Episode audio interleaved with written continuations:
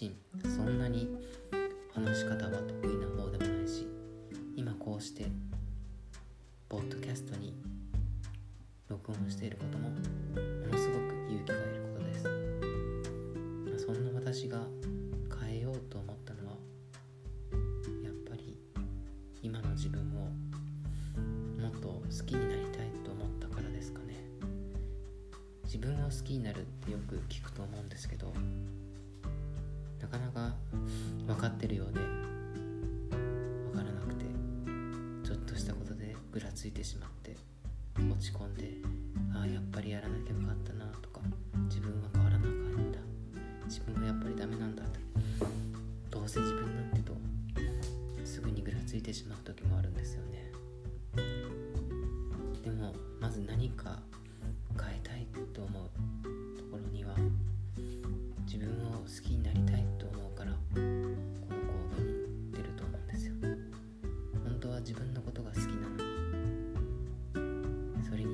に気づいてないというか気づきたくない。こんな自分は誰からも愛されないと思ってる節もあるかもしれません。まず話し方なんですけど私はよく話してる途中で固まって次何を話していいかわからなくなることがあります。伝えたいことは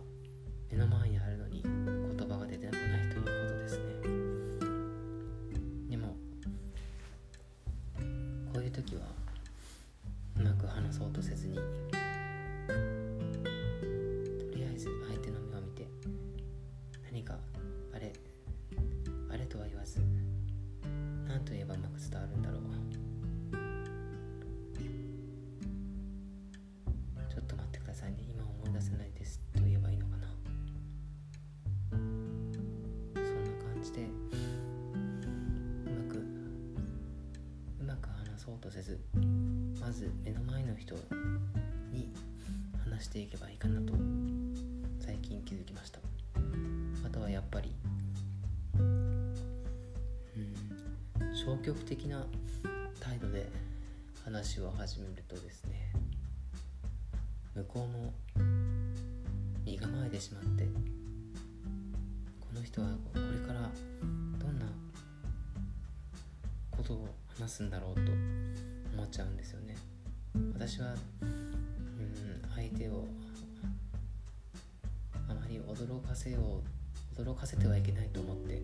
静かに反応していたつもりが実はこんな風に喋っていたんですよね。今からその当時の自分の話し方をで話してみます、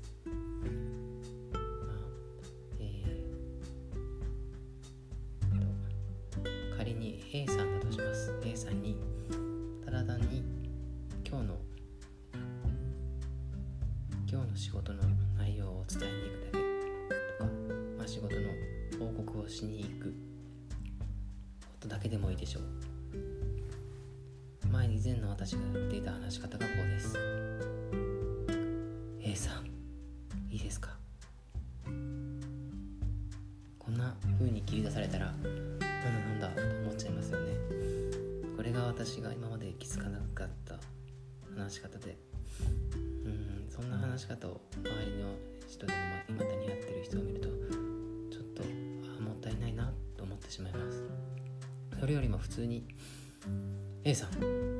今日はですねと普通に明るく話すだけでいいんですよね。別に怒鳴り怒鳴って話話しかけるわけじゃないから。はきはき伝えることは迷惑なんかじゃないですし相手にもその方がいいと思います、まあ、時と場合によりますがこそこそ話を使う時は本当にどうしても話したいけど周りに人がいるとか話せない状況ぐらいなんですよねだからそういう時以外はハキハキと話してもいいと思います。あとはそうですね。まずは結論から話すということですかね。これも私が以前できていなかったことです。結論から話すというと、はい、これを伝えるためにはあれも話してこれも話してこうこうこういう理由があってこうなりました。って伝えたくなるかもしれませんが聞かれたことに対してはこうです。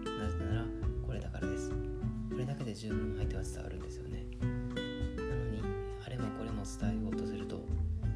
相手は逆に困ってしまいます。話し方って難しいですけど人間は何万年も常に会話でコミュニケーションをして生きていきたい生き物なので難しいことではなくて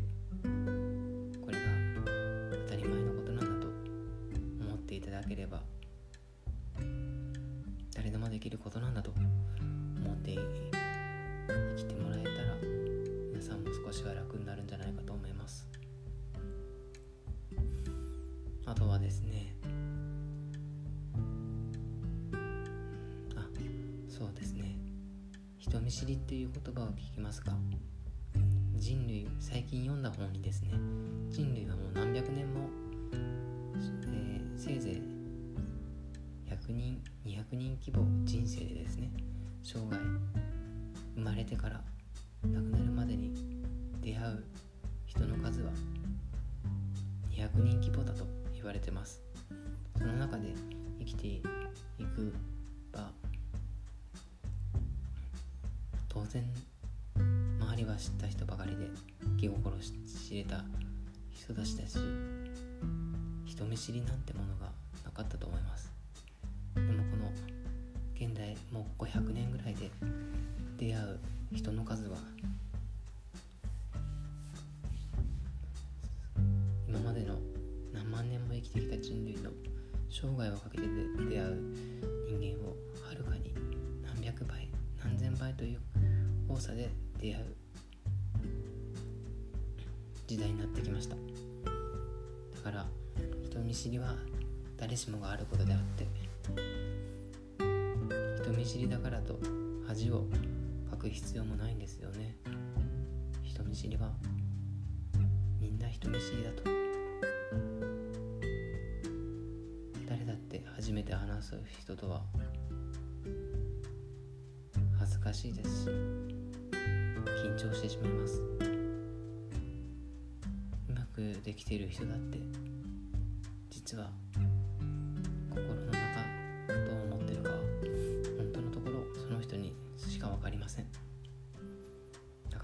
みんな人見知りなんだと思えば少しでも楽になっていけるんではないかなと思います。あとはこれは以前私がよくやっていたんですけどもうん人のせいにして話すとかですね、えー、良かれと思って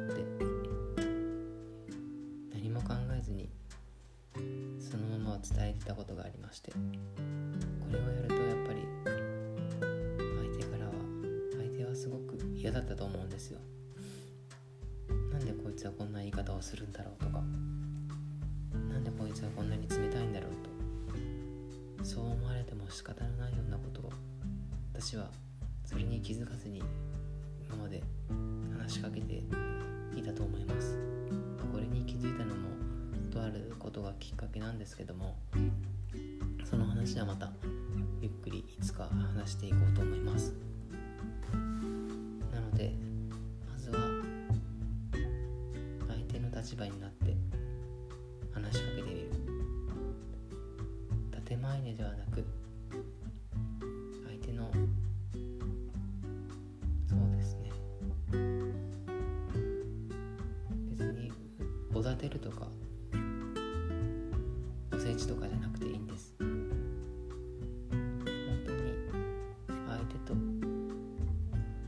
をする。